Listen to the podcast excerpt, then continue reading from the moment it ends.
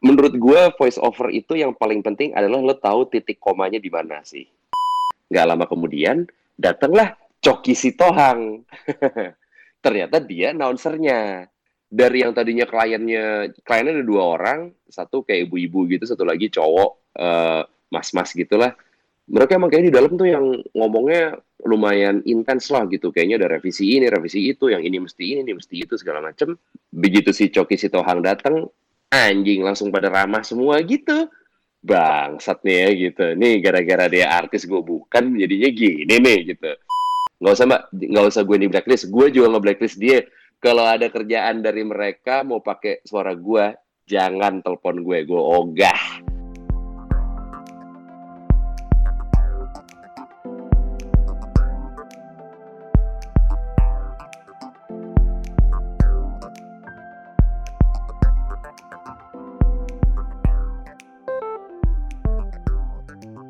Suara.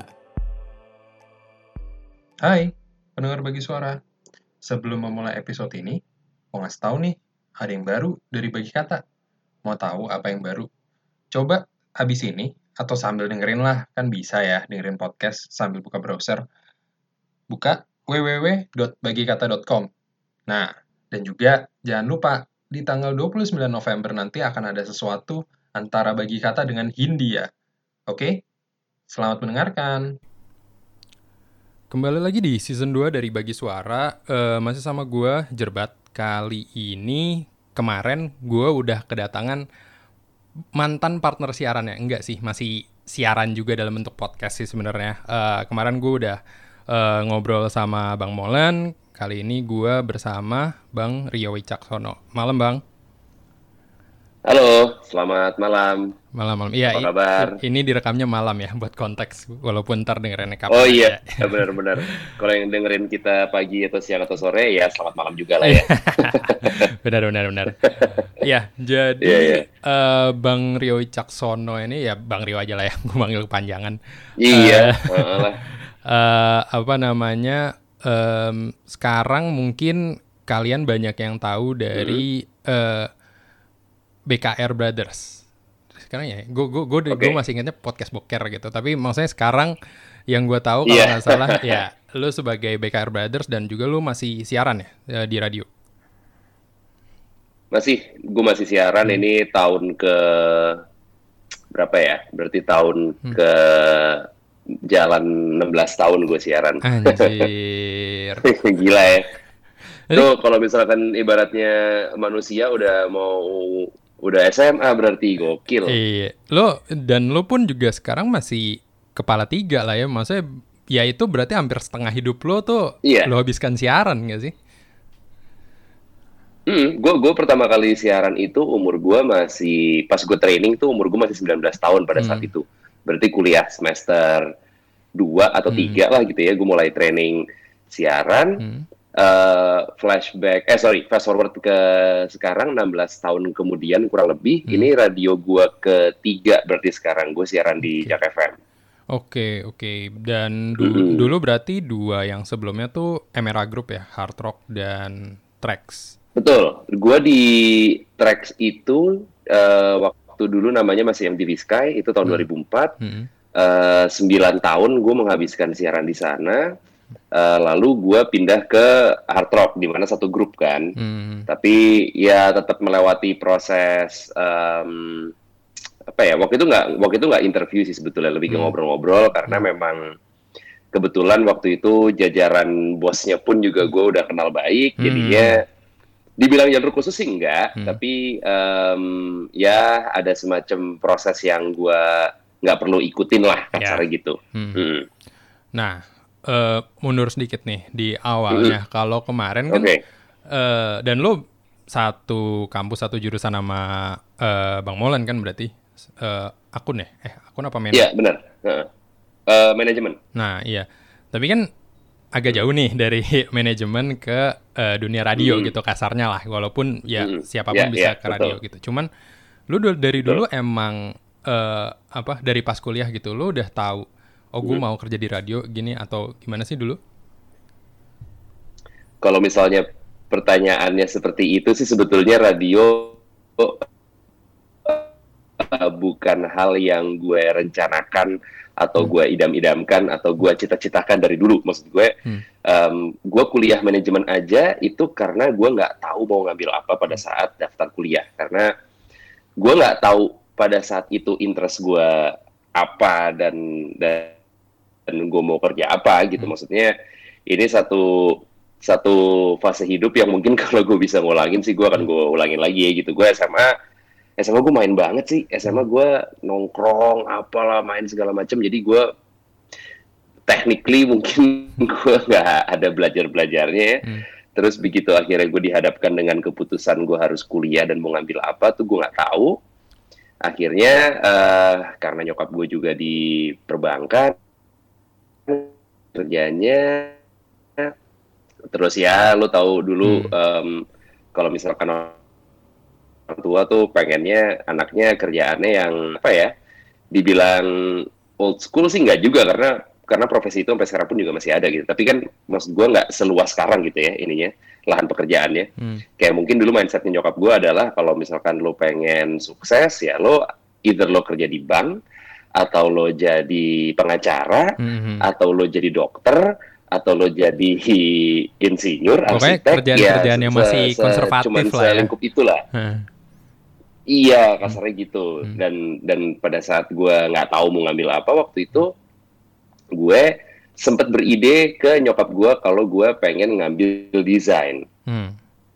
karena gue mikirnya kayak wah seru juga nih ya kalau misalkan gue bisa eh, bikin hmm, sesuatu gue berkarya intinya gitu. Padahal gue nggak bisa gambar juga. Akhirnya pada saat gue ngomong sama nyokap dan nyokap langsung menolak mentah-mentah Hmm. karena gue nggak bisa menjelaskan juga oh nanti kalau kamu udah lulus dari desain mau kerja apa? Gue nggak bisa jawab. Emang nanti di desain kamu bahkan belajar apa? Emang kamu bisa gambar? Hmm. enggak jadinya singkat cerita akhirnya gue masuk ekonomi dan gue nggak suka. Ini ini juga ini juga apa ya em, penilaian yang bodoh banget karena waktu itu gue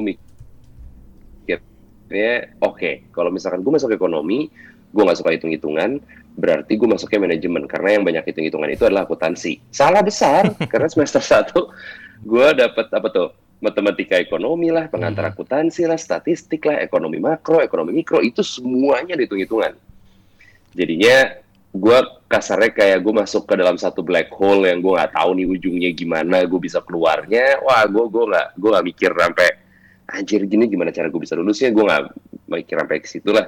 Tapi waktu itu akhirnya gue kenapa akhirnya jadi eh, apply buat penyiar? Karena waktu itu IP gue hancur-hancuran banget lah ya semester-semester awal tuh berantakan.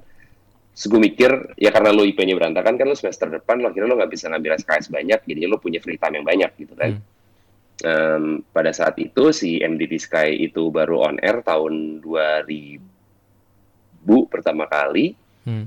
Gue suka banget sama musik yang mereka mainkan. Wah, musiknya seru banget nih. Gue suka, akhirnya gue jadi dengerin radio itu terus. Begitu ada penyiarnya pun juga gue tetap suka, segala macem. Akhirnya waktu itu di tahun 2004, tengah tahun kalau nggak salah ya, Hmm. eh, mereka buka lowongan penyiar.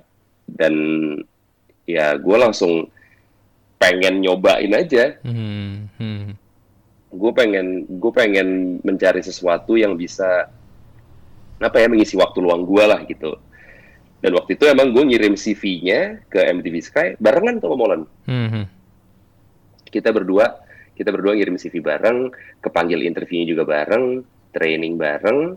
Em, dari training nggak langsung ditandemin, gue masih siaran sendiri, sempat berpartner sama orang lain juga, si Molen juga, sampai akhirnya kita, gue lupa antara dua tahun atau tiga tahun setelah kita masuk, baru di eh, partnerin, Oh. baru di baru digabungin, iya. Hmm. Dan dari situ sampai dia cabut sih dia nggak gonta-ganti partner tuh gue mulu tuh. Hmm. Dia cabut tuh mungkin di tahun ke-6 atau ke-7 dia siaran lah gitu, gue Hmm. lupa.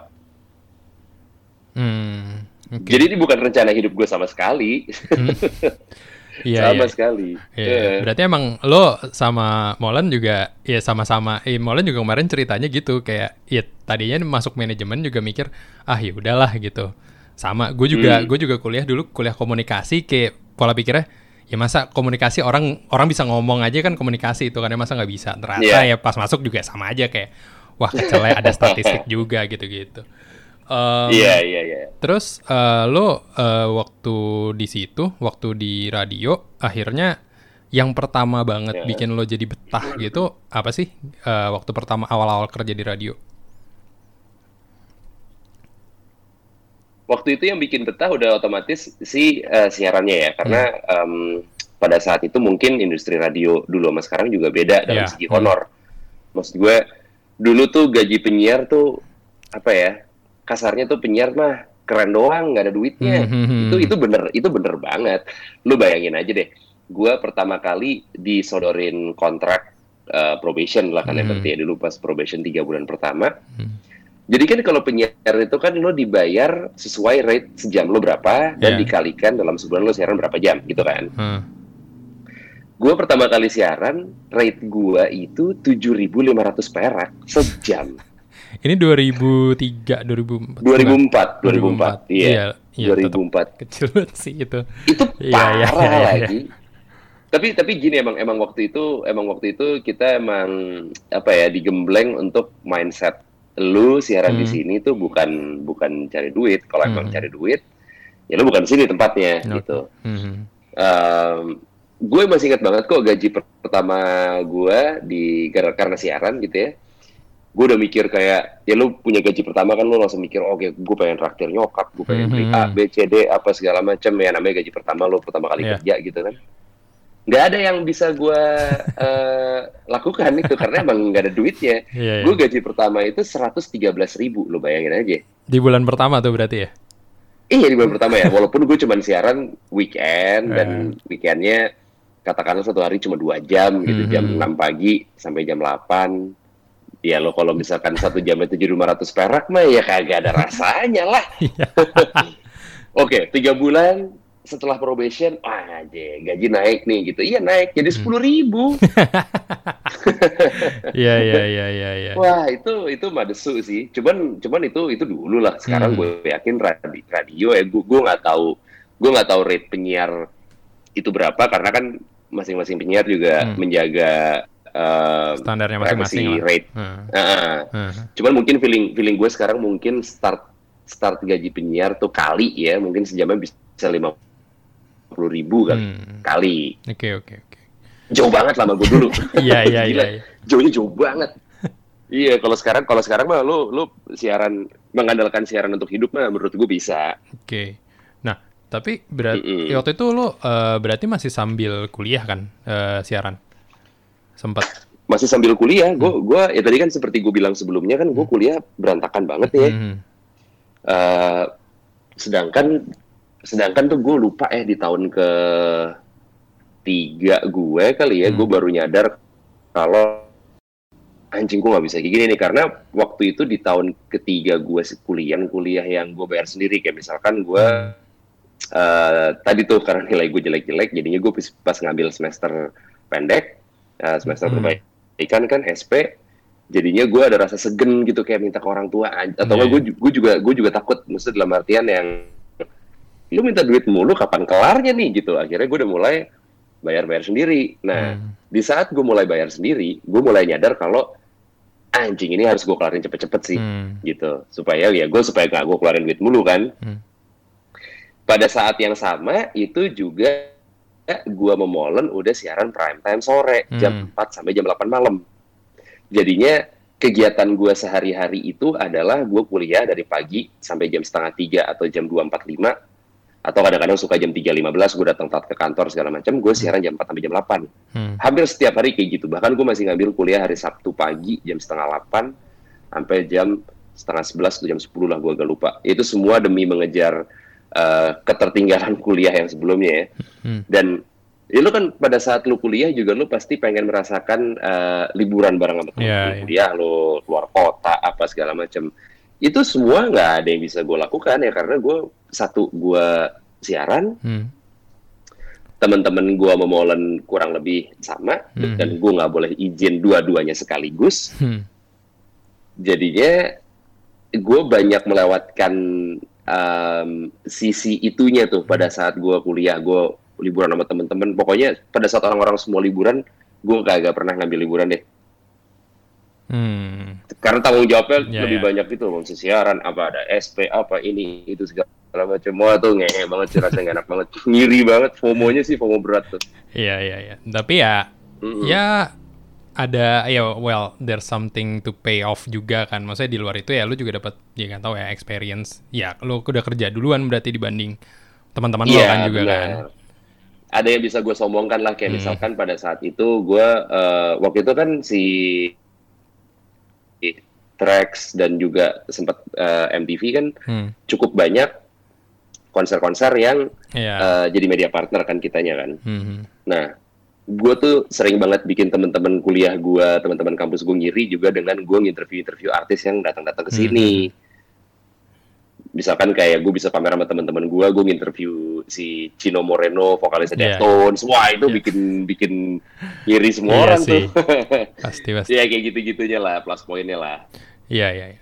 Nah, eh berarti ya kan dulu eh, lo sebagai eh, ya penyiar nggak gede-gede amat lah income-nya lah gitu kan terus eh, di radio Iya. kan suka dilempar ke sana sini masa dalam artian kayak eh, lo Hmm. casting atau eh, jadi ya talent Hmm. VO mungkin salah satunya dari situ juga bukan? Ya. Kalau kalau dari kantor ya Hmm. pada saat itu ini ini sih menurut gue kayaknya balik lagi ke si program direkturnya Hmm, lah. Program, program direkturnya yang biasanya kan mengkaryakan si anak-anaknya gitu ya. Hmm. Cuman pada saat gue awal siaran di Trax itu program director gue memang eh, nyemangatin anak-anaknya untuk lo punya karir selain siaran. Hmm. dan dan dia itu pengen banget ngelihat si anak-anak penyiarnya eh melebarkan sayapnya tuh ke arah presenting, Hmm. lo masuk TV dan lain-lain. Jadi waktu itu gue sama anak-anak eh, penyiar yang lain dalam satu minggu itu pasti kita ada email forwardan dari bos kita yang isinya adalah invitation buat casting Hmm. entah lo jadi presenter atau lo jadi apa newscaster atau apa Mhm. gitulah presenternya juga macam-macam ada yang acara musik ada yang acara gosip ada yang apa ya lo ada yang quiz ya lo pilih aja gitu Hmm. dalam dalam satu bulan itu bos gua akan tahu Hmm. penyiar mana yang datang ke casting casting itu jadi anak-anak penyiar dulu minimal lo dalam satu bulan satu kali aja lo datang ke casting terserah lo mau dapat mau enggak tapi intinya lo nyoba lo datang gue nggak pernah datang Hmm. satu pun gue nggak pernah datang karena emang dari dulu bukan interest gue ke situ. Hmm. tapi waktu itu gue juga udah bisa menjawab pertanyaan dari bos gue gitu. Kayak lu jangan siaran doang dong. Eh, masa lo nggak mau eh, punya karir selain dari siaran? Kan sekarang eh, apa namanya jembatannya ada banget nih untuk lo menuju hal lain selain siaran. Hmm. dan gue gitu udah bisa bilang kalau gue pengen fokus di VO gue bilang Hmm. gitu. Karena memang gue waktu itu udah pernah ada beberapa kali gue recording VO di luar lah tapi job job VO yang gue dapet itu Hmm. bukan berasal dari kantor Oh. jadi kantor tidak apa ya nggak ada andil lah ibaratnya untuk Hmm. untuk untuk gue dapet job VO ilmu ilmu VO mungkin gue dapet sedikit banyak dari kantor Hmm. tapi jobnya itu bukan dari kantor sih Hmm. bukan bukan dari kantor ya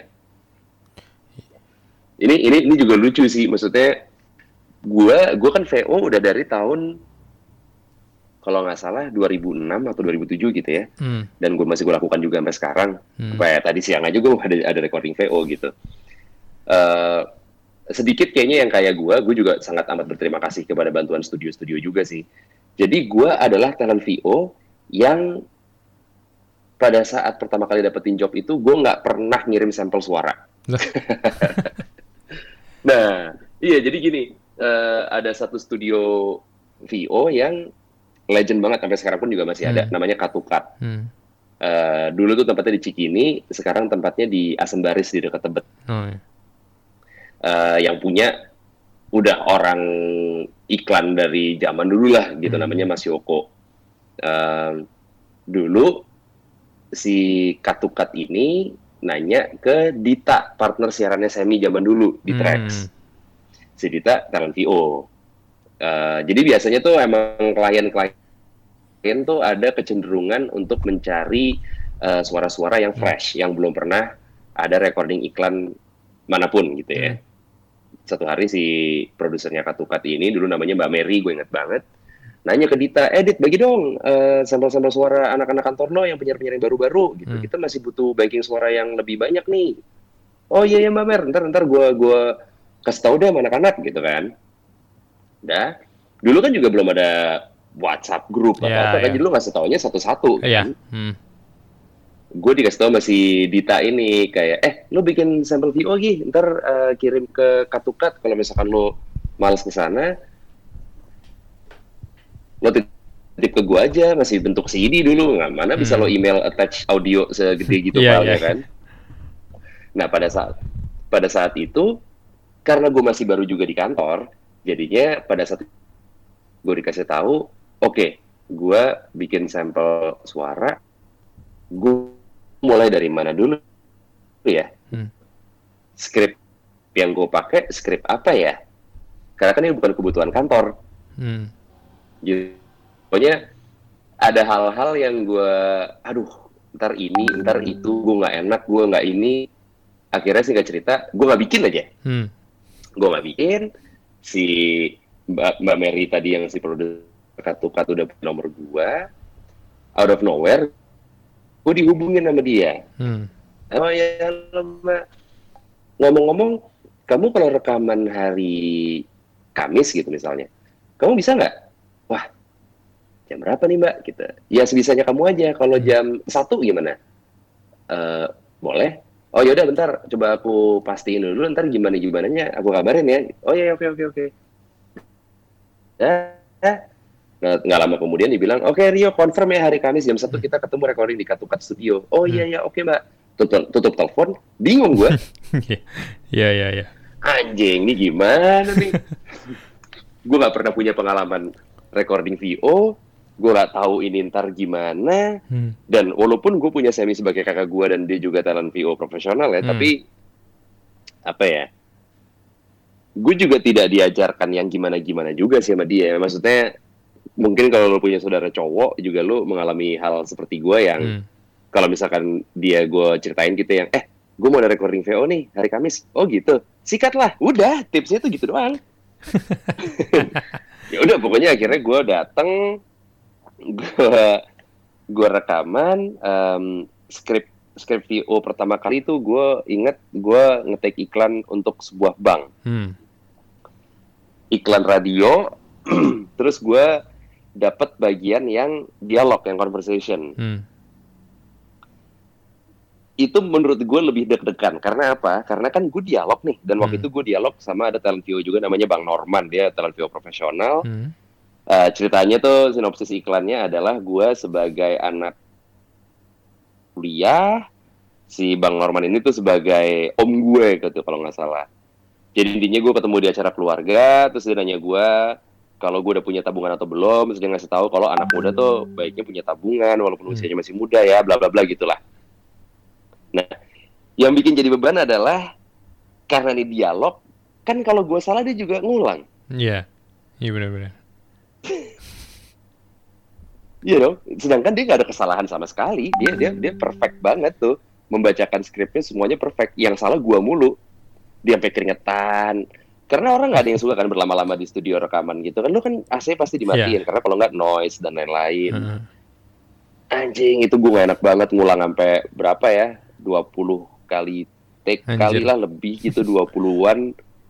Gue sampai yang aduh bang, sorry banget bang, sorry banget bang, gue belepetan nih gini Hmm. gini gini. Iya ya nggak apa-apa. Dia, dia dia dia yang tadinya nggak udah santai aja, santai aja yo, santai aja. Namanya juga job pertama pasti deg-degan lah dari yang Hmm. nadanya kayak Hmm. gitu sampai yang sampai yang kayak ya enggak, yang bagian itu jangan dibaca jangan kayak gitu dong, dibaca kayak gini.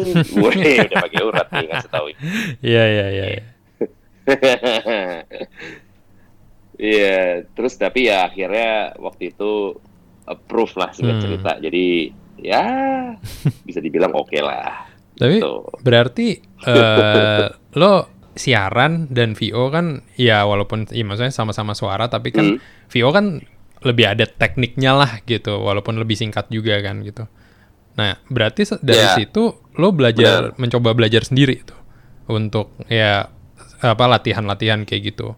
iya kasar kasarnya gue sih mencoba untuk belajar sendiri Hmm. dan em, ya kan gue gue jadi jadi sering dengerin iklan gitu gitu Hmm. kan menurut gue ini buat yang dengerin kita juga kalau emang lu pengen berkarir atau Mhm. pengen nyoba dunia voice over gitu ya Mhm. Menurut gue voice over itu yang paling penting adalah lo tahu titik komanya di mana sih Hmm. gitu kalau misalkan lo baca sesuatu dan lo nggak tahu titik komanya di mana wah lo akan berantakan sendiri tuh Oh. satu pasti napas lo habis Hmm. kalau lo nggak ada titik koma pasti lo nggak ada eh, lo bingung mainin intonasinya juga Hmm. intinya intinya kalau lo udah paham titik komanya itu apa ya sembil enggak 90 mungkin 80 persen Hmm. problem lo dalam menjalani dunia VO sih udah terselesaikan lah Hmm. Ya, ya. karena itu itu itu intinya sih kayak kalau misalkan lo titik itu lo harus turun Hmm. kalau koma itu lo nadanya harus naik Hmm. dengan adanya titik koma jadinya lo lo bisa ngambil napas dengan lo napasnya banyak lo jadi bisa pakai power Hmm. jadi semuanya berhubungan gitu menurut gue Hmm. Oke, oke, oke. Nah. sedangkan kan titik koma kalau misalkan lo siaran kan lo pasti diajarin dong Hmm, hmm, hmm. iya Iya. Jadi dapat ilmunya dari situ Oke. Nah, biasanya tuh eh apa namanya? Berarti ada klasifikasinya nggak sih? Kayak misalnya pasti kan em, apa ya? Kayak misalnya let's say untuk iklan iklan bank tadi yang mungkin Hmm. eh, mungkin agak lebih agak sedikit formal sama yang misalnya eh, brand lifestyle lah gitu. Nah, itu Hmm. biasanya biasanya eh, ada kayak teknik-teknik yang beda nggak sih? Maksudnya ya dari mungkin dari tone, dari apanya gitu biasanya. kalau teknik sih gue rasa nggak bukan bukan tekniknya sih yang beda ya biasanya si mood iklannya kan kadang Hmm, hmm, hmm. kadang udah ada stereotipnya nih kayak Hmm. misalkan eh, iklan rokok lu udah kebayang pasti VO-nya yang yang cowok banget. dalam-dalam gitu Iya, iya. ah, Ah. gitu kan sedangkan mungkin kalau minuman energi atau Hmm. minuman isotonik tuh biasanya yang Ceria. tinggi-tinggi Ceria gitu. Ah, Oh, iya atau misalkan iklan provider tuh juga biasanya yang ceria-ceria gitu nah itu kan biasanya kan kayak gitu kan terjadi karena emang ada trennya Hmm. gitu kan. Wah trennya iklan rokok semuanya lagi musiknya lagi grande semua nih, Hmm. VO-nya lagi deep deep voice semua nih gitu. Hmm. Tapi begitu begitu ada yang mencoba untuk memainkan trennya gitu, ada yang nge-twist tak, Hmm. terus tiba-tiba iklannya berhasil, Hmm. trennya kan juga jadi bisa berubah kan. Kayak Hmm. tiba-tiba lo eh minum apa provider gitu ya, tapi iklannya jadi yang serius banget yang Iya. apa gitu. Atau nggak kayak misalkan lo ngeliat iklan-iklannya Gojek gitu kan juga Hmm. itu brief briefnya gue rasa aneh-aneh banget tuh dari Iya, iya. kayak nggak ada patokannya gitu kan. Iya, kadang iya. lo disuruh ngehe banget, kadang lo disuruh ngeluarin suara lo yang paling ganteng lah, apa Hmm. pokoknya macam-macam. Nah, talent VO yang yang baik tuh menurut gue yang versatile, yang lo bisa semuanya Hmm. yang lo disuruh suara yang deep bisa, suara yang high pitch juga lo bisa, Hmm. lo disuruh jadi anak SMP bisa, tapi di saat yang sama lo bisa jadi suara anak kuliahan atau mungkin bawa bapak, Hmm. tuh itu yang yang banyak jobnya sih biasanya yang yang begitu tuh. Hmm. Karena balik lagi kalau misalkan tadi nanya soal teknik ya, Hmm. kadang teknik yang lo kuasai itu malahan nggak kepake tergantung dari brief iklannya. Gue pernah Oke. dapat eh, brief iklan yang bahkan gue nggak bisa ngeluarin suara gue kayak ngobrol sama lo kayak gini nih. Hmm. Gue bener-bener harus diancurin banget suara rombeng.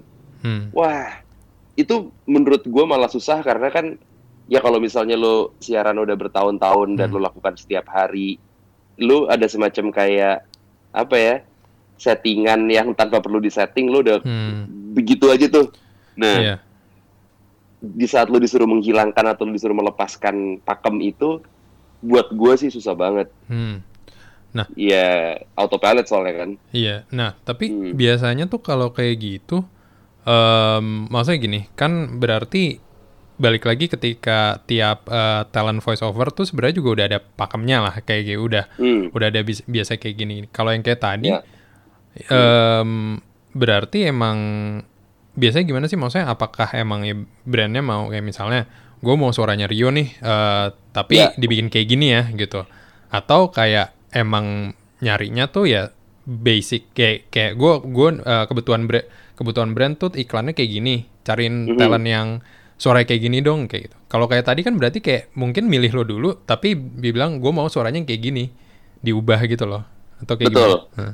Itu itu itu bisa dua-duanya sih Hmm. jadi eh, ada klien yang emang specifically milih suara gue Hmm. kayak misalkan waktu itu gue pernah bertahun-tahun ngisi suara iklan buat eh, Milo jadi Hmm. Milo mau ada iklan divisinya mau digital mau iklan buat bioskop lah mau dia ada eh, video buat aplikasinya dia Yang high pitch buat bukan sih? tutorial Eh high tone bukan sih?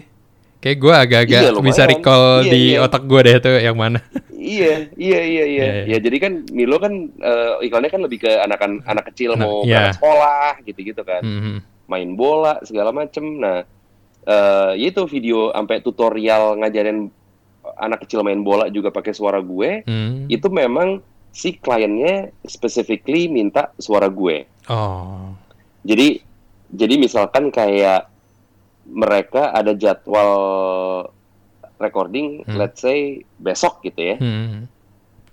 gue di besok itu misalkan gue gue baru dihubungin hari ini tadi siang Hmm. untuk rekaman besok wah besok pas banget gue nggak bisa nih gue udah Hmm. full kerjaan segala macam intinya gue besok nggak bisa kalau emang si kliennya ini udah cocok banget sama suara lu udah nyaman banget sama suara lu Hmm. diganti jadwal recordingnya nggak besok ngikutin jadwal gue Iya, iya, iya. iya. gitu. Ada juga yang klien yang menyerahkan ke agensinya itu juga ada. Hmm. Jadi misalkan ntar agensi nanya ke studio nih, oke kebutuhan gua adalah suara cowok yang medium low atau misalkan yang medium high, Em, ya suaranya jangan yang terlalu tua-tua banget, tapi juga jangan cempreng-cempreng banget. Hmm. Em, yaudah kriterianya kayak gitu misalkan Hmm. nanti ada nih nominasinya nih suara gue suara elo suara si C suara si D sama suara si E Hmm. baru ntar suara-suara kita di pitching ke klien casting Hmm. kan kita Iya, ibaratnya iya, iya. kan Hmm, hmm. ya ntar begitu yang dipilih suara begitu didengerin oh ternyata gue lebih nyaman pakai suaranya Rio nih nah empat nominasi yang lain nggak dapet Hmm. jobnya Iya, itu iya, juga ada atau ada juga gini jadi kalau kalau lo pengen berkarir di dunia voice over juga menurut Hmm. gue yang mesti lo kompakin yang mesti lo asikin Hmm. adalah studio Hmm. karena karena studio tuh banyak berperan untuk lo mendapatkan job atau enggak menurut gue dan dan studio itu yang membuat eh yang bikin studio itu suka sama lo Hmm. bukan pure dari suara doang. Yang bikin studio suka sama lo tuh mungkin lo gampang di brief. Hmm. Lo kalau rekaman cepet. Mas gue dalam artian kayak lo ya, yang dimauin klien sama yang lo deliver tuh cepet ini ininya apa nyambungnya tuh cepat misalkan lo satu dua tiga kali percobaan lo belum dapat tapi mungkin di take ke tujuh delapan wah lo udah dapat nih itu kan Hmm, jadinya cepat iya, iya, iya. kerjanya Hmm, hmm. ya sekarang kan semua orang juga mau kali kalau misalkan pulang cepet ya kan Iya, iya benar. Nah, itu dua poin. Hmm. Eh, poin ketiga adalah fleksibilitas lo. Itu Hmm. juga penting. Dalam artian kayak misalkan lo menyediakan jam rekaman. Pasti studio akan malas sama talent yang waduh mbak sorry banget gue cuma bisa sejam lagi gitu ya nggak mungkin lah Hmm. ya kan minimal dua setengah tiga jam tuh minimal banget lah menyediakan waktu untuk lo recording itu satu juga apa itu poin penting juga untuk gimana studio bisa cincai sama lo dan poinnya adalah flexibility dalam segi harga Hmm, iya sih. Pada Ini- akhirnya ini, itu ini- juga. ini, ini juga penting Hmm. Iya, tapi menurut gue gini, em, dengan lo kan pasti kan ada rate card kalau misalkan lo sebagai talent viewer lo pasti Iya. ada rate card Mhm. kan. Dan dan mereka juga fair dalam artian kayak misalkan gue gitu ya, em, kalau cuman iklannya satu satu versi atau dua versi, ya sorry banget gue nggak mau ditawar lah gitu. Kan cuma lagi cuma dua versi. Tapi kalau misalkan versinya banyak kayak misalkan di atas tiga gitu atau bahkan lebih banyak lagi, ya gue akan bisa memberikan diskon lebih banyak juga lah buat lo Mhm. gitu. Gue kayak misalkan untuk em, apa namanya em, jadwal revisian juga lo fleksibel tuh Iya, juga iya. di dijadiin pertimbangan juga intinya intinya lu inilah loose gitu loh nggak kaku Iya, iya, iya. Oke, oke. karena kan lu kalau dari talent VO kan lu ibaratnya ngejalin company lu sendiri Iya, iya. red card red card lo yang menentukan Benar. Ketentuannya gimana kayak misalkan oh gue nggak bisa gue cuman kalau recording itu aturan gue gue cuman sejam doang gue nyediakan waktu ya Hmm. terserah lu Iya, iya. gitu itu kan balik lagi balik ke orangnya masing-masing kan Yes. jadi lu emang bener-bener kayak ngejalin company lu sendiri aja Iya, iya, iya, iya. Lo sejauh ini apa eh, kerjaan terberat dari eh, yang pernah lo lakuin selama jadi VO talent? Atau kayak yang Terberat. paling susah lah gitu lo eh, laku eh, lo kerjain? mungkin kalau dibilang terberat sih alhamdulillah so far semuanya tetap bisa deliver lah ya maksud gua kalau misalkan klien banyak mau atau agensi nge-brief lo atau minta option segala macam mah itu Hmm. wajar lah Iya, menurut iya. gua lah ya namanya juga lo udah di hire sama mereka kalau Hmm. emang mereka belum dapat bener-bener persis sama yang Hmm. mereka mau sih lo pasti akan disuruh ngulang mulu lah ya Hmm. itu menurut gua wajar Hmm. tapi menurut gua nih pekerjaan VO yang tertai yang pernah gua dapet nih ini bahkan gue sampai di blacklist tuh lo bahkan Wih. gue sampai di blacklist yang setelah gue pikir-pikir anjing ini gue gak melakukan kesalahan apa-apa jadi ceritanya ceritanya adalah gue waktu itu ngetik eh gue ada jadwal rekaman tanpa gue gue tanpa gue tahu produknya apa Heeh, di satu studio di daerah Bangka di dekat Hmm. Kemang heeh. Em, waktu itu gue masih siaran sore di Trax Oke. tapi udah nggak mau molen waktu itu gue siarannya kayak sama Jimmy kalau nggak salah deh masih Jimmy upstairs nah hmm, gue waktu itu eh, menyediakan waktu dari jam 11 siang sampai jam 2 Heeh. nah karena gue mikirnya waktu itu gue bawa mobil pengalaman gue kalau gue berangkat jam 3 Heeh. itu tuh gue mepet-mepet banget mau jam 4 tuh nyampainya 4 kurang 5, 4 kurang 10 belum mau nyari parkir ya Hmm. gitu-gitunya males tuh kan kalau Hmm. mepet-mepet akhirnya gue ya udah nggak apa jam 11 sampai jam 2 Eh, em, hari itu gue datang kecepatan Hmm. hari itu gue datang kecepatan setengah jam jadi gue udah gue nyampe tuh udah eh baru jam setengah 11 tuh gue udah nyampe pas gue nyampe jadi layout studionya tuh pas lo masuk ada kayak ruangan semi outdoor itu ruang tunggu sekaligus tempat buat ngerokok sama ada ruangan yang indoor di mana di situ ada kursi-kursi ada meja makan ada ruang TV sama studio tuh di dalam semua gitu kan. Hmm. begitu gue masuk set uh rame banget nih gitu. Eh, ada orang agensi klien segala macam lagi rame. Terus gue ngelihat mereka dari kaca kayaknya lagi lumayan riuh nih. Oh ada yang Hmm. ditunjuk-tunjuk segala macam wah gue mikirnya kayak gue di sini dulu kali ya gitu. Di Hmm. area yang luar. Adalah gue di sini dulu aja lah gitu. Dasar nggak lama kemudian ada si produser agensinya Hmm. nyamperin gue. "Eh, ini eh, Mas Rio gitu. Iya. Oh iya halo aku ini. Gitu. namanya siapa lah gitu gue lupa. Hmm. Hmm, bentar ya mas ya. Ini kayaknya skripnya ada yang di rework lagi nih gitu. Oh iya iya oke oke. Hmm. nyantai nyantai.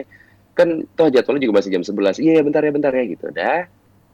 Wow di dalam kayaknya lagi rework lagi segala macem terus gue ya udah tuh udah jam 11 udah gue belum dipanggil juga nggak apa-apa kayak setengah 12 terus gue disamperin mas ini skripnya nih coba dibaca-baca aja dulu gitu Hmm. oh ya udah oke nih mas Rio ngomong-ngomong sampai jam berapa kata dia gitu gue bilang kemarin sih aku udah bilang sampai jam 2 mbak oh gitu ya Hmm. Hmm, soalnya Mas Rio nih ada iklannya TV sama Hmm. radio, jadinya ada radionya juga. Oke. Hmm.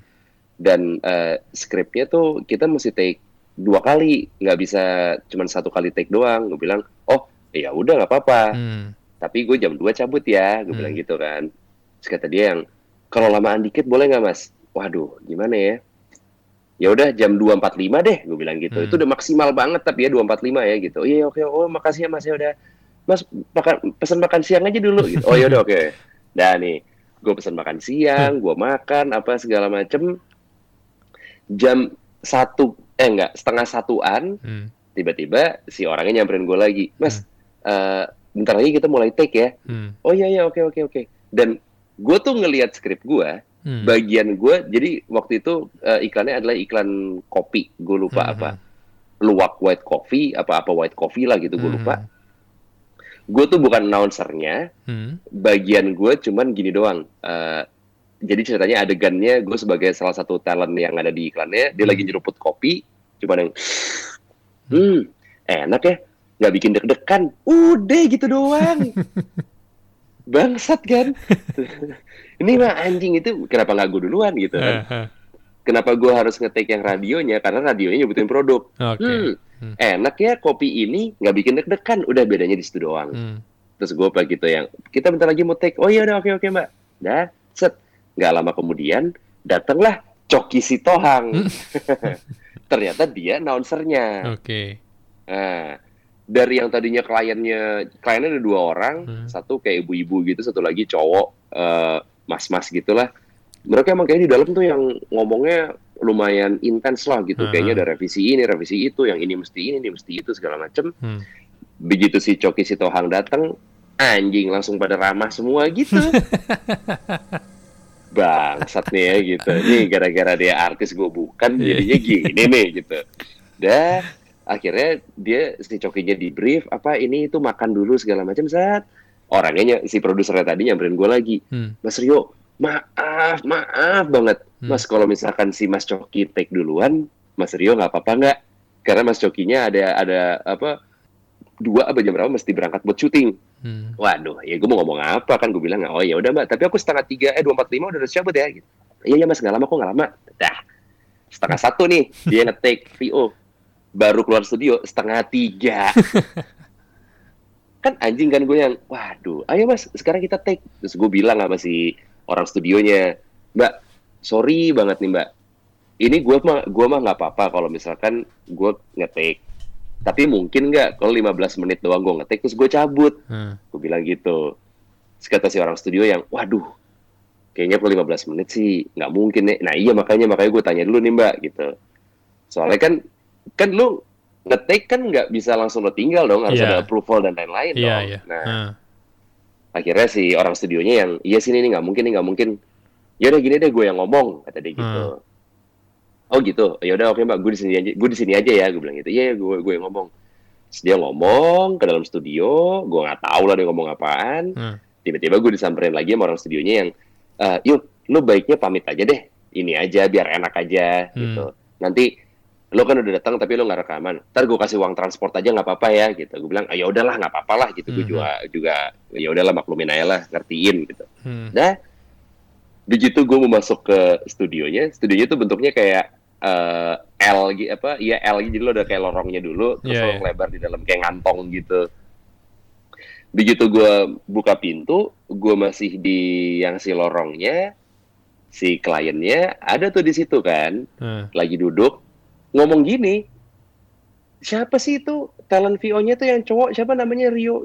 Kok ribet banget orangnya? Nggak punya apa?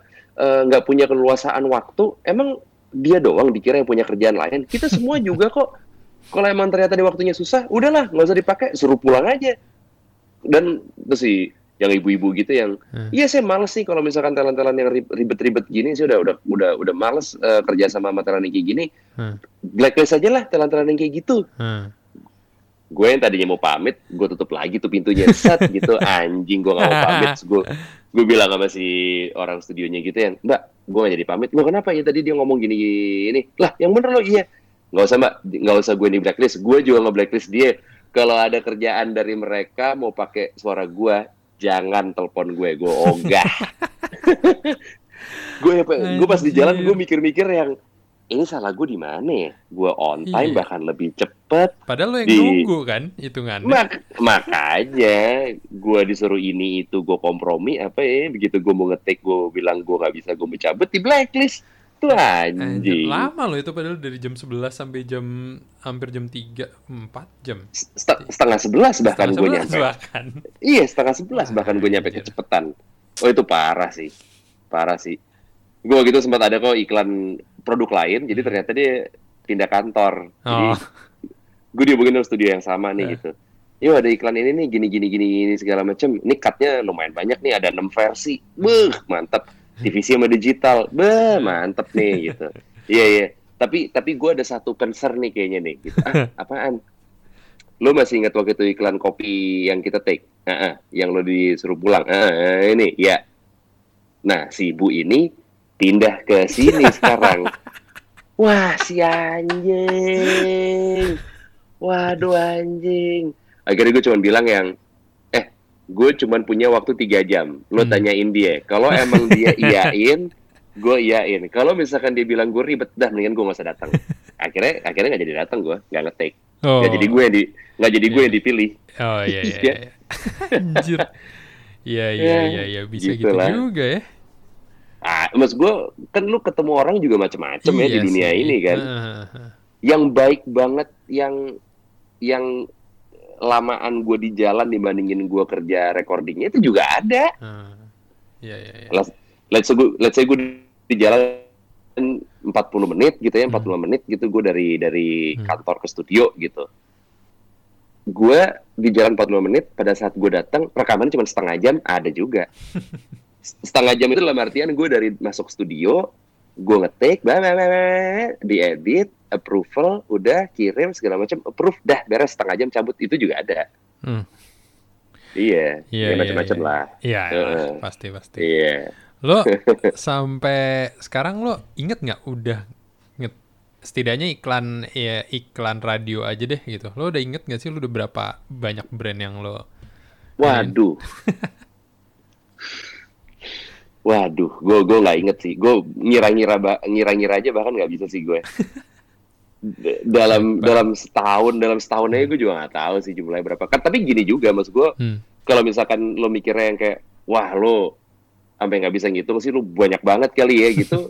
sebenarnya sebenarnya nggak juga. Jadi talent VO kan ibaratnya kan produk ya Hmm. suara suara gue kan ya suara gue gitu mas gue Mhm. mungkin ada orang yang mirip sama suara gue tapi Yeah. tetap bukan gue gitu kan Hmm. jadi eh, brand gitu ya klien segala macam juga ada jenuhnya Hmm. misalkan kayak eh, ada ada ada siklusnya nih Hmm. sekarang yang lagi on fire misalkan siapa gitu Hmm. Ntar ada masanya yang lagi on fire gue Hmm. Wow, iklan semuanya gua ini laku banget. Ntar karena suara gua di mana-mana, Hmm. jadinya jenuh nih. Iya iya iya. Jadinya dia mikir kayak ah si apalagi ada beberapa brand yang nggak mau pakai suara yang udah identik sama brand kompetitornya. Oh iya iya pasti pasti. Misalkan gua take buat KFC, Iya ya McD ogah lah pakai gua. iya iya iya. iya. Ibaratnya gitu. Pasti. Itu kan berlaku banyak tuh provider lah, Iya iya eh, marketplace lah. iya iya. iya. eh wah banyak lah itu itu itu juga itu juga ngaruh tuh kayak gitu-gitu tuh. Iya iya iya. Terus em, tapi ya lu sampai sekarang juga masih konsisten siaran gitu. Lo emang Hmm. udah nyaman banget eh, di siaran apa gimana sih? Em, di- dibilang nyaman sih pastilah ya kalau Ya. nggak gue nggak akan mungkin nggak akan mungkin selama Selama ini bertahan di dunia ini lah ya. Hmm. Eh, siaran sih kalau gue ya itu itu mengasah mengasah otak gue lagi sih maksud Hmm. gue kayak eh, insting-insting gue tuh jadi lebih ke asah dengan gue siaran kayak Hmm. misalkan walaupun memang siarannya gue lakukan tiap hari kan walaupun beda tapi pasti ada mirip-miripnya gitu Iya. kali ya karena kan Hmm. karena kan yang namanya siaran juga lo eh, pasti akan keluar dari personality lo gitu. Karena gue dulu diajarin sama si bos gue adalah lo harus bisa menjadi personality DJ, Hmm.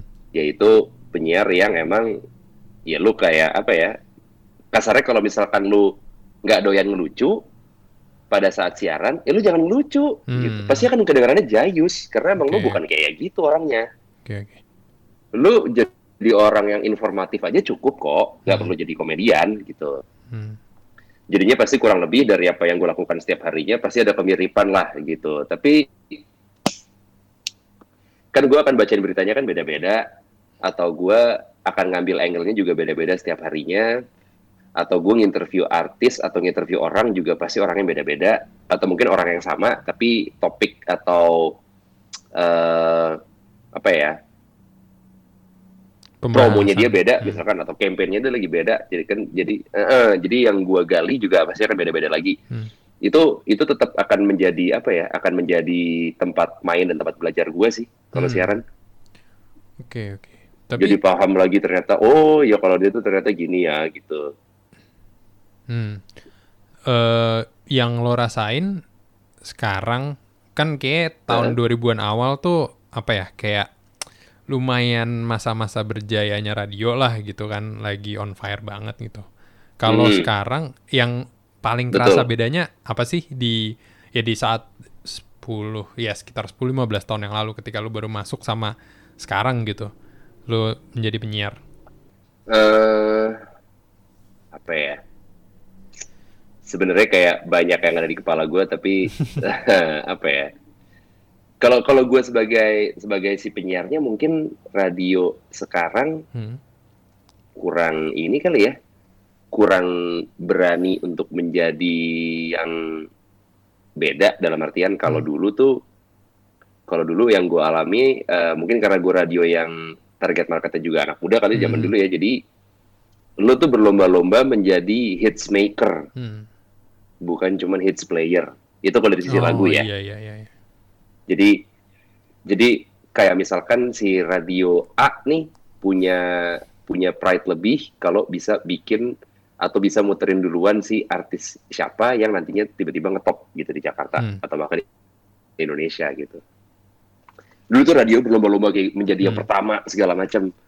Sekarang mungkin masih ada beberapa yang kayak gitu, tapi kebanyakan menurut gua enggak Hmm. karena jatuhnya mungkin kayak main aman kali ya. Jadi lagu-lagu yang udah terbukti berhasil di chart luar, udah laku apa ini itu baru diputerin karena udah terbukti kalau laku di chart let's say apa billboard lah atau apa, oh pasti banyak yang suka dong Hmm. gitu. Itu satu kalau dari segi lagu. Kalau dari Hmm. segi output mungkin menurut gua eh, apa ya? Dibilang sekarang susah bermain-main sebenarnya enggak juga maksud gua sekarang kan lo bisa masukin audio dari internet lo Yes. let's say ngambil dari Hmm. YouTube lo masukin Hmm. ke siaran gitu kan bisa dan Hmm. gampang banget dan itu kan itu kan main-main banget gitu ya Hmm, hmm, hmm. tapi kok entah kenapa menurut gue feel-nya nggak semain-main dulu Hmm. Ya itu itu itu itu gue rada susah untuk menjelaskan Hmm, hmm. Iya sih, cuman maksud gue kalau gue sih berasanya gitu kayak dulu tuh radio tuh lebih lebih main-main loh, lebih ngehe loh, lebih apa ya, lebih eh apa ya? Atau mungkin karena juga masih interaksinya juga masih seru banget kali Hmm. ya dalam artian nggak dimanjakan sama sosial media. Iya, iya, iya. lu ya by SMS lu nungguin telepon Hmm. jadi jadi elemen of surprise-nya jadi lebih banyak gitu si pendengarnya pun nggak tahu muka penyiarnya kayak apa misalkan Iya. Iya sih. itu kan itu kan imajinasinya pasti kan imajinasinya kan pasti tuh liar-liar tuh Hmm, hmm. Dan Iya kan dan- kita pun juga gitu dari penyiar dari penyiar yang denger dengar suara pendengar yang suaranya misalkan cewek suaranya serak-serak gitu yang wah anjing nih Iya, iya, iya. cakep nih pasti nih langsung gitu Iya, iya, imajinasinya iya, iya, fix pasti Mm-mm. Iya iya iya iya. Tapi eh apa namanya? Sekarang tuh ini juga nggak sih? Eh, nggak tahu ya. Karena belakangan gue udah setahun belakang lah gue udah jarang dengerin radio sih. Cuma kalau gue inget zaman dulu Hmm. eh, ya tahun 2000 2000-an pertengahan itu kayak lebih orang tuh beneran nungguin ngobrolnya sekarang malah kayak porsi lagunya. Gue nggak tahu sih eh, tapi terakhir gue denger tuh kayak porsi lagu sama porsi ngomong tuh banyakan porsi lagu. Gitu nggak sih? Biasanya sekarang kalau di radio. Iya benar. Eh, ya dulu dulu gue waktu pas siaran sama Molen tuh cut siaran gue mungkin satu cutnya bisa 8 menit Iya. ngomong. Bisa pernah 10 menit juga kali ya sampai sampai gue buang-buangin lagu zaman dulu mah gila karena ngomongnya banyak banget dan dan orang nungguin ya gue gue memposisikan gue sebagai pendengar pun juga gue gue nungguin si penyiarnya ngomong karena Iya. basically gue dengerin radio karena memang pengen gue ditemenin gitu Iya. kan Eh, kalau sekarang tadi tadi menurut menurut gue si eh, analisa lo juga benar banyak radio sekarang yang ngekat jatah ngomong penyiarnya jadinya banyak lagu gitu. Padahal kan penyiar digaji buat ngomong ya, jadi Yes. ada gaji buta ya. Lumayan. Soalnya ini sih, kalau itu memang surveinya membuktikan kalau pendengar itu mayoritas nyarinya lagu. Hmm. Em, surveinya mungkin lu ada kayak banyak pertanyaan juga gitu sama surveinya dalam artian yang apakah benar emang ini Iya, orang yang dicari sama iya, orang atau apa tapi kan kalau pertanyaannya kayak gitu atau mungkin perdebatan lo kayak gitu itu nggak ada ujungnya Hmm. karena balik lagi klien percaya dengan survei itu Hmm. ya kan dan radio dan radio bisa hidup bisa survive dari pemasukan iklan Hmm. itu jadi udah kayak lu mau banyak pertanyaan tentang hal itu nggak akan kejawab juga Ya, ya, itu udah ya. kayak ayam sama telur udah kayak Iya, ayam sama iya, telur iya. deh Benar, benar, benar, benar. Iya udah nggak akan udah udah udah udah nggak mungkin bisa kejawab udah nggak mungkin bisa ada solusinya lah ibaratnya gitu cuman yang anehnya ini ini ini juga menurut gua membuat banyak radio bertanya-tanya juga ya maksud Hmm. gua di saat di saat lo berlomba-lomba jualan eh, lagu Hmm. kan banyak tuh radio-radio yang misalkan kampanyenya yang mau dengerin radio apa dengerin radio yang nggak banyak iklannya Hmm. dengerin radio ini gitu maksudnya lo Hmm. menciptakan mindset kalau lo nggak banyak iklan banyak lagu supaya pendengar denger Hmm. tapi di satu sisi juga lo butuh iklan untuk Ya, bisa ya, survive, buat survive, company ya. lo Hmm. itu kan pasti kan mempermainkan mindset pendengar doang kan Hmm. tapi menurut gue yang bikin radio kayak sekarang bertanya-tanya adalah anjing di saat gue bikin FGD Ya. lagu, bikin forum group, group discussion lagu segala macem dan lagu-lagu ini terbukti katanya berhasil. Hah? Kok si podcast podcast anjing ini yang ngomong iya. 40 menit Nah, itu. gak ada lagu lagunya kok pada naik ya. Nah, Nah. itu itu jadi jadi kayak apa ya? Bukan backfire juga sih, karena bukan kesalahan juga, cuman analitiknya analitiknya jadi berubah. Hmm. Iya, iya, iya, benar, benar, benar, benar. Iya, analisanya jadi salah, eh, bukan salah juga ya, maksudnya apa ya? Ya jadi bingung aja gitu, yang kayak anjir bukannya katanya tuh surveinya membuktikan gini, kok Hmm. tapi podcast sekarang naiknya gokil Iya, gitu. Mungkin mungkin itu kayak apa ya? Gue gua gua agak ngerasa ini gua agak sotoy dikit sih. Cuma mungkin gua ngerasa Hmm. agak si surveinya itu nggak valid seiring berjalannya perkembangan teknologi. Mungkin kan zaman sekarang ya udah ada Spotify dan lain sebagainya. Kalau zaman dulu mungkin ya orang lebih suka dengerin lagu karena internet dan lain-lainnya kan belum semaju itu. Jadi Bener. mungkin salah satu cara orang oh gue pengen dengerin lagu ya gue either gue nyalain TV atau yang musik eh, yang ada musiknya atau radio tapi makin ke sini kan ya Iya. udah udah ada lu mau dengerin lu mau ngebaca ke MP3 kalau masih ada atau lu mau dengerin Bener. dari itu kan udah gampang orang malah jadi cravingnya kayak gue kangen nih dengerin orang ngomong apalagi di- terus Iya. dari YouTube tapi YouTube kayak susah nih kalau gue sambil ngelakuin aktivitas karena gue Bener. fokus yang lain makanya gue ya sotoy-sotoynya kenapa orang akhirnya lari ke podcast nggak sih Ya men- menurut gue juga analisa itu bener juga, maksudnya ya ya itu tadi lu lu Hmm. punya mu- streaming music platform yang lo mau nyari lagu ABCD sampai Z Iya. juga ada ya Hmm. kan tapi kalau gua eh gue di jalan tuh masih lumayan sering dengerin radio hmm. Eh, karena karena gue kadang-kadang yang kayak ah gue pengen radio coba surprise me gitu Iya, A- kayak- ada, lagu ada, iya. ada lagu apa sih ya ya itu juga gue gue nggak perlu denger lagu baru Iya. tapi tapi kalau tiba-tiba muncul lagu apa gitu anjing ada ini gue udah lama juga nggak denger lagu ini ya Iya, itu iya. itu menurut gue masih menarik masih ada beberapa station sih yang yang yang membuat gue bisa ngerasa kayak gitu Hmm. cuman cuman nggak sebanyak dulu lah gitu kalau dulu kayaknya lebih banyak pilihannya gitu ya Iya. Kalau sekarang mungkin lebih ya itu kayak lebih ke nostalgiknya yang dicari bukan dengerin nyari Bener. yang baru gitu kan.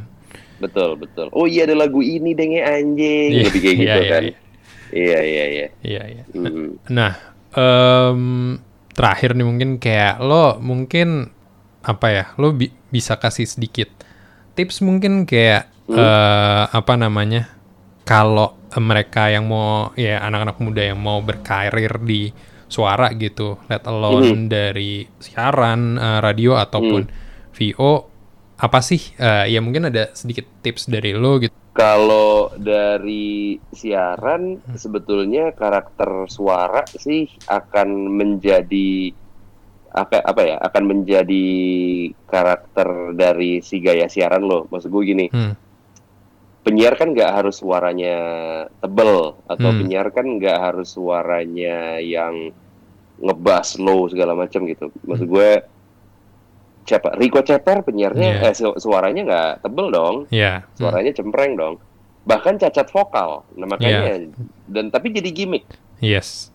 Hmm, hmm. itu yang membuat menurut gue itu yang membuat dia laku masih dapat job sampai sekarang adalah ya karena dia cadel coba kalau dia nggak Hmm. cadel belum tentu kali ya Ya, jadi nggak ada bedanya sama yang lain kan mungkin kalau misalnya. bener Hmm. misalkan dulu dulu tuh di eh, tracks tuh lu kalau misalkan ngelamar jadi penyiar lu mesti eh, fasih dan jago berbahasa Inggris Hmm. si Lembu dulu Kelapitis kan pernah siaran di tracks kan Mhm. sama si Bekti kan Ya. Lembu si bagus bahasa Inggrisnya Jimmy Buluk si bagus bahasa Inggrisnya Iya kan Iya, iya, iya. jadi mungkin tipsnya ini sih eh, lo jangan berpura-pura untuk menjadi orang lain Mhm. Tadi tuh apa eh, ilmu yang gue dapat dari bos gue dulu kayak lo apa harus bisa menjadi personality DJ personality seperti apa yang lo tongolin di on air itu akan apa ya akan bisa lo temukan sendiri sih pada saat Hmm. lo eh, mulai atau mungkin lo latihan atau lo minta tanya sama orang terdekat lo gitu. Misalkan kayak lo tuh sebenarnya orangnya gimana sih? Apakah lo orang yang lucu atau lo informatif karena lo punya segudang informasi yang mungkin orang-orang belum banyak yang tahu atau Hmm. apa tuh gue rasa akan akan yang bisa menemukan sih lo sendiri ya karena Hmm. karena nggak ada nggak ada cara atau nggak ada kebetannya juga untuk untuk lo tahu lo tuh gimana personalitinya gitu loh. iya, iya. itu harus yang lo inin sendiri sih terus kalau kalau dulu mungkin eh, nggak ada atau bahkan sedikit tempat-tempat yang menyediakan kayak semacam sekolah penyiaran atau mungkin eh, kursus atau apa seminar atau apa gitu ya. Mungkin sekarang banyak webinar gitu-gitu juga. Gue ngelihatnya sekarang banyak banget gitu yang yang menyediakan itu. Jadinya banyak banget juga orang-orang yang apply katakanlah di radio atau mungkin yang memulai karir sebagai talent VO itu Hmm. udah banyak tuh bekal yang mereka dapat tuh. Mhm. Jadinya pada saat lo memulai eh, bidang itu Hmm. kasarnya lo nggak nol nol banget itu Iya, menurut iya. gue sih lebih ba- lebih bagus ya lo at least lo udah tahu basicnya gitu katakanlah Hmm. itu akan lebih enak lebih memudahkan lo juga eh, lo belajarnya juga mungkin lebih gampang Em, perbanyak nongkrong karena Hmm. ternyata nongkrong juga banyak sekali yang bisa lo pelajari dari situ ya kalau menurut gue maksudnya Iya, iya. kayak tadi kalau kita mundur ke omongan awal-awal gue kuliah ancur-ancuran segala macam Hmm.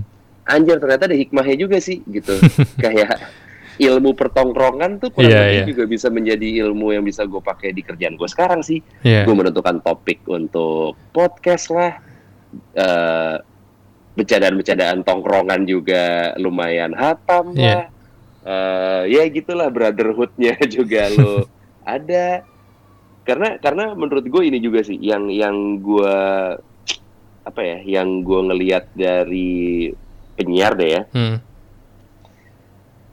banyak sekali penyiar-penyiar yang apa ya mungkin mungkin segan kali ya atau atau ya lu karena lu belum kenal lo takut so asik juga segala macem memperlakukan si narasumbernya Hmm. entah itu musisi entah itu artis atau ah, siapa tuh beneran yang kayak gua nih penyiarnya atau gue hostnya Hmm. lu tuh tambuaya gitu Hmm. sedangkan sedangkan itu itu sayang banget kalau misalkan lu memposisikannya kayak gitu karena alangkah baiknya kalau si tamu-tamu atau narasumber lo ini tuh hubungannya nggak cuman sekedar temen kerja atau atau orang yang interview pada saat itu doang gitu loh Hmm, hmm, hmm.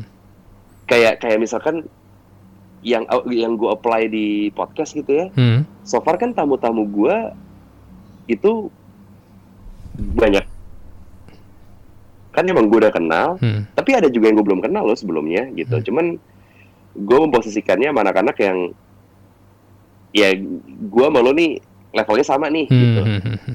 Jadi kita ngobrol ngobrolnya tuh jangan yang kayak gue yang selalu nanya lo yang selalu jawab nggak juga lo bisa ada pertanyaan balik ke gue jadi kayak ngobrol santai kayak ngobrol Iya, iya. teman aja gitu Hmm. itu itu menurut gue mindsetnya juga harus harus punya yang kayak gitu tuh karena kalau enggak sayang kayak misalkan gue bisa akrab sama anak-anak apa white shoes sama Hmm.